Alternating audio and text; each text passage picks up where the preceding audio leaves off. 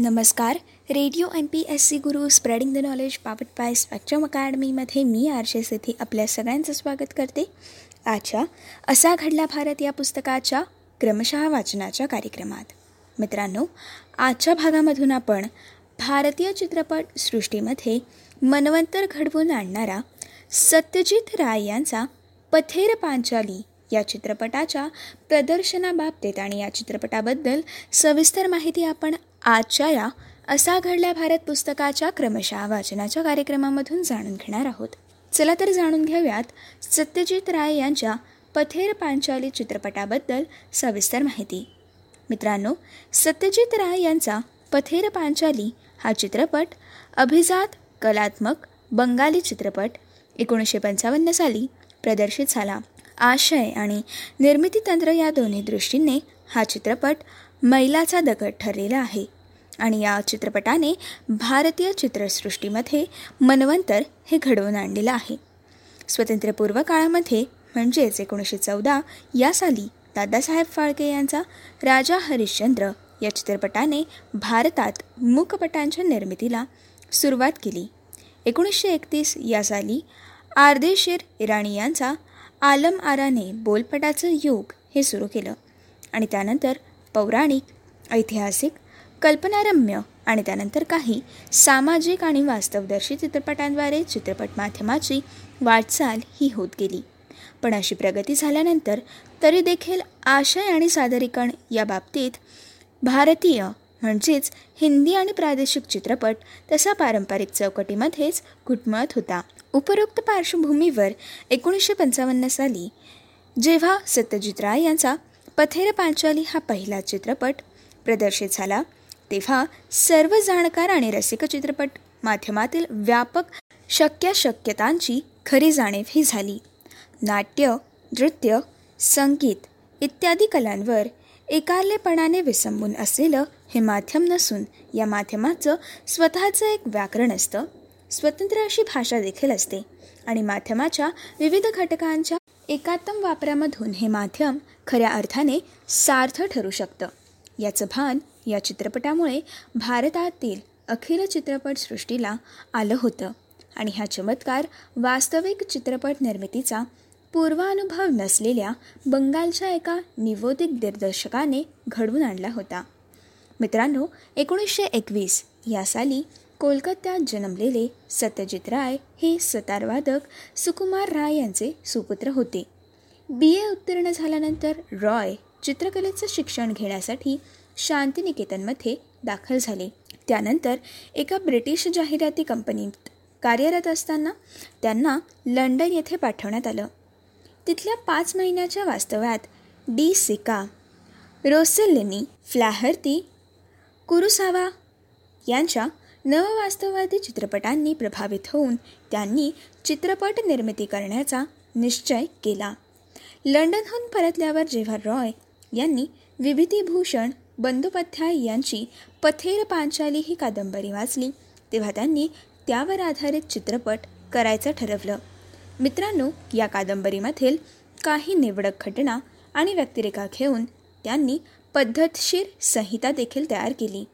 प्रत्येक दृश्यासंबंधित रेखाटणे कॅमेरा आणि प्रकाश योजनेबाबत तपशील सूचना यांसारख्या अधिक बारकाव्यांसह ही संहिता सिद्ध होती. या चित्रपटासाठी त्यांनी कटाक्षाने प्रथित यश कलाकार न घेण्याचं ठरवलं होतं. कारण अर्थातच त्यांना अस्सल वास्तववादी चित्रण हे करायचं होतं. या प्रकल्पाची अशी सर्व सिद्धता झाली तर कोणीही निर्माता आर्थिक जबाबदारी घेण्यास तयार नव्हता. एकोणीसशे बावन्न या साली स्वतःच्या बचतीमधून आपली अमूल्य पुस्तकं आणि रेकॉर्ड्स विकून त्यांनी पैशाची जुळवाजुळव केली आणि चित्रपटाच्या शूटिंगला सुरुवात झाली. नंतर पुन्हा चणचण निर्माण झाल्यावर प्रयत्नांती त्यांना पश्चिम बंगाल सरकारचं वित्तसहाय्य लाभलं आणि या चित्रपटाची निर्मिती ही पूर्ण झाली. एकोणीसशे चोपन्न या साली न्यूयॉर्कच्या म्युझियम ऑफ आर्ट गॅलरीमध्ये या चित्रपटाचं प्रथम प्रदर्शन झालं आणि तिथे जाणकारांची या चित्रपटाला चांगलीच प्रशंसा लाभली. त्याचप्रमाणे त्याच वर्षी फ्रान्सच्या कान महोत्सवामध्ये या चित्रपटाला दी बेस्ट ह्युमन डॉक्युमेंट म्हणून गौरवण्यात देखील आलं. मित्रांनो या चित्रपटाच्या कहाणीला विसाव्या शतकाच्या सुरुवातीच्या काळाची पार्श्वभूमी आहे. त्या काळात औद्योगिकरणाचे सूक्ष्म परिणाम ग्रामीण भागात घडून येत होते. रेल्वेमुळे ग्रामीण भाग शहरांशी जोडला जात होता. त्याचबरोबर दूरध्वनीमुळे शहरांशी संपर्क साधणं हे देखील शक्य होत होतं. स्वाभाविकच दारिद्र्यात खितपट पडलेल्या स्थितीशील खेडूत कुटुंबांना उदरनिर्वाहासाठी शहरात स्थलांतरित होण्याचा एक मार्ग खुणावत होता. याच पार्श्वभूमीवर बंगालमधील निश्चंतपूर या दूरस्थ गावातील स्थितीशील अशा हरिहरच्या गरीब ब्राह्मण कुटुंबाची आणि त्या कुटुंबात घडून येणाऱ्या सूक्ष्म बदलांची कहाणी या चित्रपटात रॉय यांनी चित्रित केलेली आहे. हरिहर आणि त्यांची पत्नी आणि त्यांची दोन मुलं म्हणजेच ओपू आणि दुर्गा आणि हरिहरची वृद्धात्या म्हणजेच इंदिरा ठाकुराईन. यांच्या आपापसातल्या मानवी नात्यांमधून लहान दुर्गा आणि उपू यांच्यातील भावविश्वामधून दैनिक व्यवहारामधून शेजाऱ्यांशी झालेल्या परस्पर व्यवहारांमधून सूक्ष्म तपशिलांसह या चित्रपटाची वीण ही अगदी हळूहळू उलगडत जाते. सर्व ओढग्रस्तींचं जीवन सुरू असताना देखील स्वाभिमान राखत प्रसंगी अपमान देखील सहन करत मानवी मूल्यांची बूज राखण्याचा प्रयत्न करत हे कुटुंब चिवटपणे संसाराचा गाढा पुढे ढकलत असतं. या जीवन प्रवासाचं मनोज्ञ चित्रण यात पाहायला मिळतं. लहान ओपूच्या पुढील जीवनक्रमणाचं चित्रण सत्यजित राय यांनी त्यांच्या पुढील अपूर संसार आणि अपराजितो या चित्रपटातून करून ओपूच्या जीवनावरील आपली त्रिपदी त्यांनी पूर्ण केली. पथेर पांचाली आणि एकंदर ओपूच्या त्रिपदीतून सत्यजित राय यांनी समाज जीवनाच्या स्थित्यांतराच्या कालखंडाच्या कॅनव्हासवर पूर्वेकडील मानवी मनाची सूक्ष्म स्पंदने टिपलेली आहेत आणि चित्रपट माध्यमाची पूर्णानुभूती देण्याची आपली क्षमता त्यांनी सिद्ध केलेली आहे. नेहरूंच्या प्रभावाखाली भारतात उदारमतवादाचा पुरस्कार होत असताना रॉय यांनी उदारमतवादी दृष्टिकोनातून भारतीय ग्रामीण जीवनाचं अस्सल वास्तववादी चित्रण हे साधलेलं आहे. किंबहुना ते पूर्वेकडील कोणत्याही अविकसित देशात लागू होत असल्याने त्यातून पौरात्य जनसामान्यांचं प्रातिनिधिक चित्रण हे साधलं गेलेलं आहे. आणि मित्रांनो आंतरराष्ट्रीय स्तरावर या चित्रपटाची दखल घेतली गेलेली आहे. मित्रांनो निर्मिती मूल्याच्या दृष्टीने विचार करता हा चित्रपट आशय परिणामकारकतेने पोहोचवण्याकरिता सत्यजित रॉय यांनी माध्यमांच्या सर्व घटकांचा एकात्तम वापर हा साधलेला होता.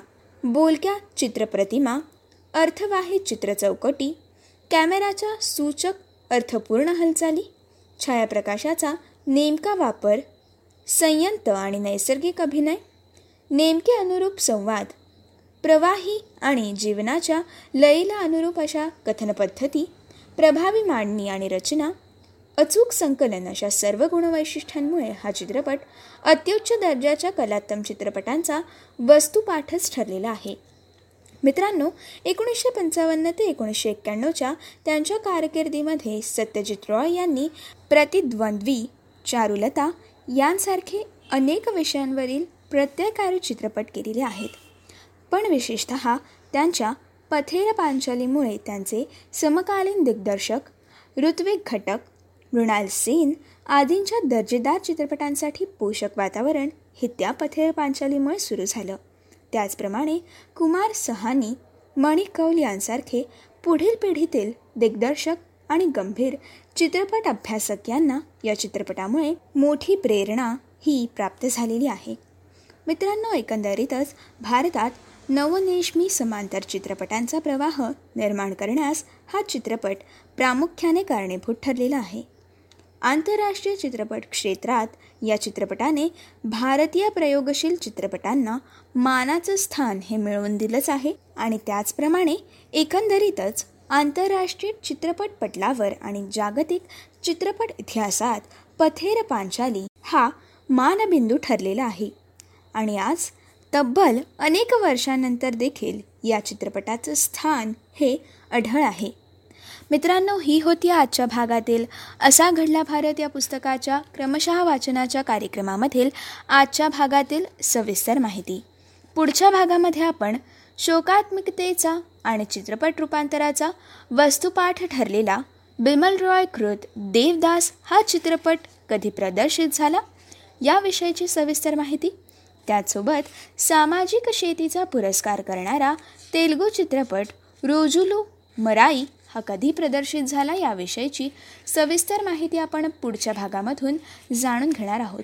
तोपर्यंत असेच काही वेगवेगळे कार्यक्रम आणि वेगवेगळ्या कार्यक्रमांमधून भरपूर साऱ्या गोष्टी आणि भरपूर सारा अभ्यास जाणून घेण्यासाठी ऐकत रहा तुमचा आवडता आणि लाडका रेडिओ ज्याचं नाव आहे radio M P S C guru spreading the knowledge powered by Spectrum Academy.